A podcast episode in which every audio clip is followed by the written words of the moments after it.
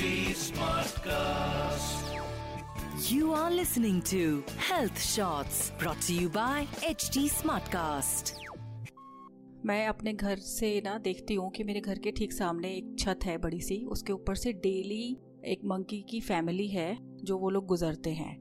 पहले वो एक कपल थे, फिर धीरे धीरे उनका पहला बच्चा हुआ और मेरा डॉग उनके पीछे भौंकता था। तो वो लोग हमारे घर के ऊपर सामने छत से निकलते थे। And gradually they had their second child और अब वो दो बच्चे हैं उनके, और मैं देखती हूँ कि मंकीज में भी फैमिली का कॉन्सेप्ट होता है।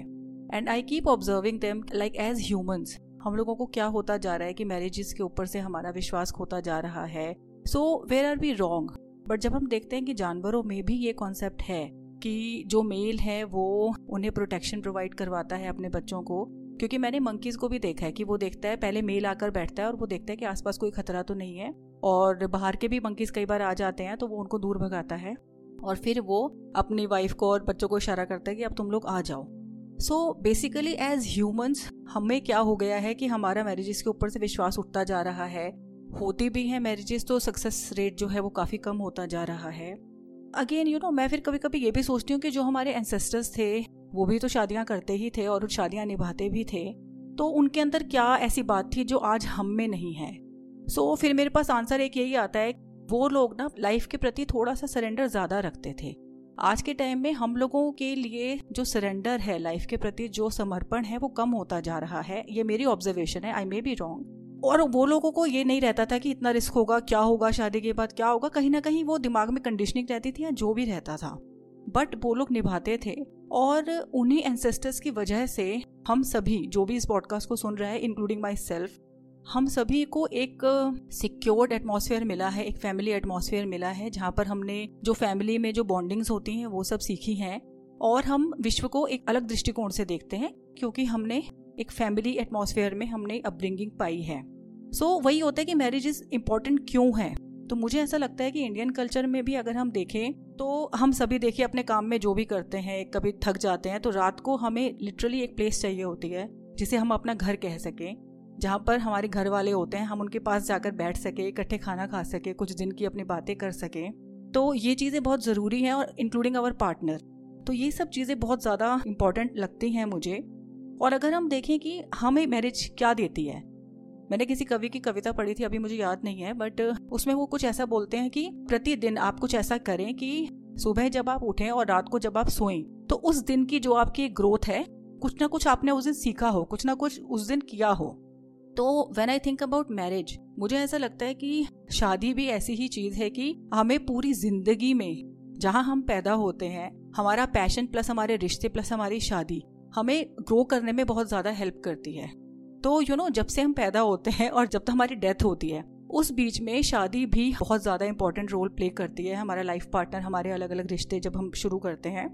तो basically what I am indicating is the growth of the soul the growth of the consciousness जब हम अलग अलग रिश्तों में बंधते हैं तो हम एंड्योरेंस सीखते हैं। हम सहन करना सीखते हैं, बर्दाश्त करना सीखते हैं, और हम अंडरस्टैंडिंग सीखते हैं कि हमें डिफरेंट एडवर्स सर्कमस्टांसिस में अंडरस्टैंडिंग कैसे बिठानी है। बेसिकली लाइफ हमें मैरिज के द्वारा सरेंडर सिखाती है which is very very important obviously marriage brings its own risk and unpredictable challenges but you know in any case even life brings unknown challenges at all but हमें marriage जो है, हमें एक equal strength वाला partner भी provide कराती है, जो हमें इकट्ठे चलने में, उन चीज़ों से ओवरकम करने में हेल्प करता है।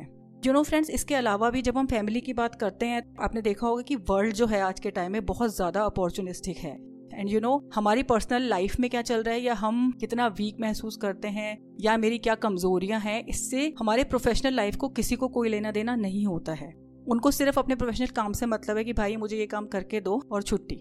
They don't even care about it ये वो पूछना भी नहीं चाहते हैं कि भाई सब खैरियत है, सब ठीक ठाक है या कुछ। So at that time you know specially इस टाइम में तो फिर फैमिली की और भी ज़्यादा इंपॉर्टेंस बढ़ जाती है कि at least there are some people जो मुझे इस बेस पर जज नहीं करते हैं कि मैं प्रोफेशनल लाइफ में कैसा कर रहा हूँ या मेरा काम कुछ नहीं भी हुआ है तो वो मुझे तब भी समझते हैं कि नहीं नहीं, हम तेरे लिए हैं, अगर तुम वो काम नहीं भी कर पाए हो तो we are here to make you like comfortable और स्पेशली यू नो आप लोगों ने देखा होगा कि कोरोना के टाइम में तो खास करके पिछले सात आठ महीनों में जो लोग अपने फैमिलीज़ के साथ थे the families have turn out to be a blessing I don't know लोगों के घर में झगड़े भी हुए होंगे काफ़ी. But you know still we have been together तो अगर हम ऐसे देखते हैं तो फैमिली की इंपॉर्टेंस हमें बहुत ज़्यादा बढ़ जाती है कि पूरे विश्व में अगर कोई भी नहीं होता है हमारे साथ तो एटलीस्ट हमारी फैमिली हमारे साथ है. And you know family is a result of marriage obviously तो अगर हम ऐसे देखते हैं तो जो हमारे घर की एक बाउंड्रीज हैं, वो हमें एक बहुत ज़्यादा सिक्योरिटी प्रोवाइड कराती हैं नो मैटर कि मेरा घर छोटा है या बड़ा है। बट अपने घर में हम ही राजा होते हैं, इससे कोई फ़र्क नहीं पड़ता कि एक कमरे का घर है या दस कमरे का घर है। बट जो घर हमें कोजीनेस जो एक अपनापन महसूस कराता है तो वो वो हमें कहीं बाहर नहीं मिल सकता है। तो अभी अगर हम ऐसे देखें कि इन एविटेबली यू नो हम लोग सभी, चाहे हम चाहें या ना चाहें, एक रिस्पॉन्सिबिलिटी है जो अपने शोल्डर्स पर कैरी करते हैं कि एक तो हम अपने पैशन के द्वारा दुनिया को क्या दे रहे हैं, अपने काम के द्वारा। प्लस हम अपने ऑफ़ स्प्रिंग्स को छोड़कर जाते हैं इस अर्थ पर, ताकि हमारी जो जनरेशन है जनरेशन को भी छोड़ दीजिए। जो हमारा यू कैन से पैशन और वट जो भी मेरे गुड क्वालिटीज हैं, वो मेरे ऑफ़ के अंदर भी होंगी।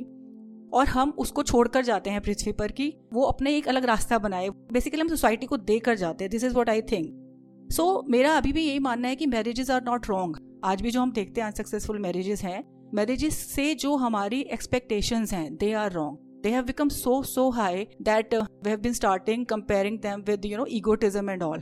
बहुत ज़्यादा ईगो बीच में आ गई है सरेंडर कहीं है नहीं. This is what I feel so marriages ही हैं अल्टीमेट जो सोसाइटी को बाँध कर रखने का काम करती हैं. अगर मैं आज सोचूं कि शादियाँ करनी सब लोग बंद ही कर दें तो आप देखिएगा कि दस साल पंद्रह साल बाद हम लोग कहाँ खड़े हैं?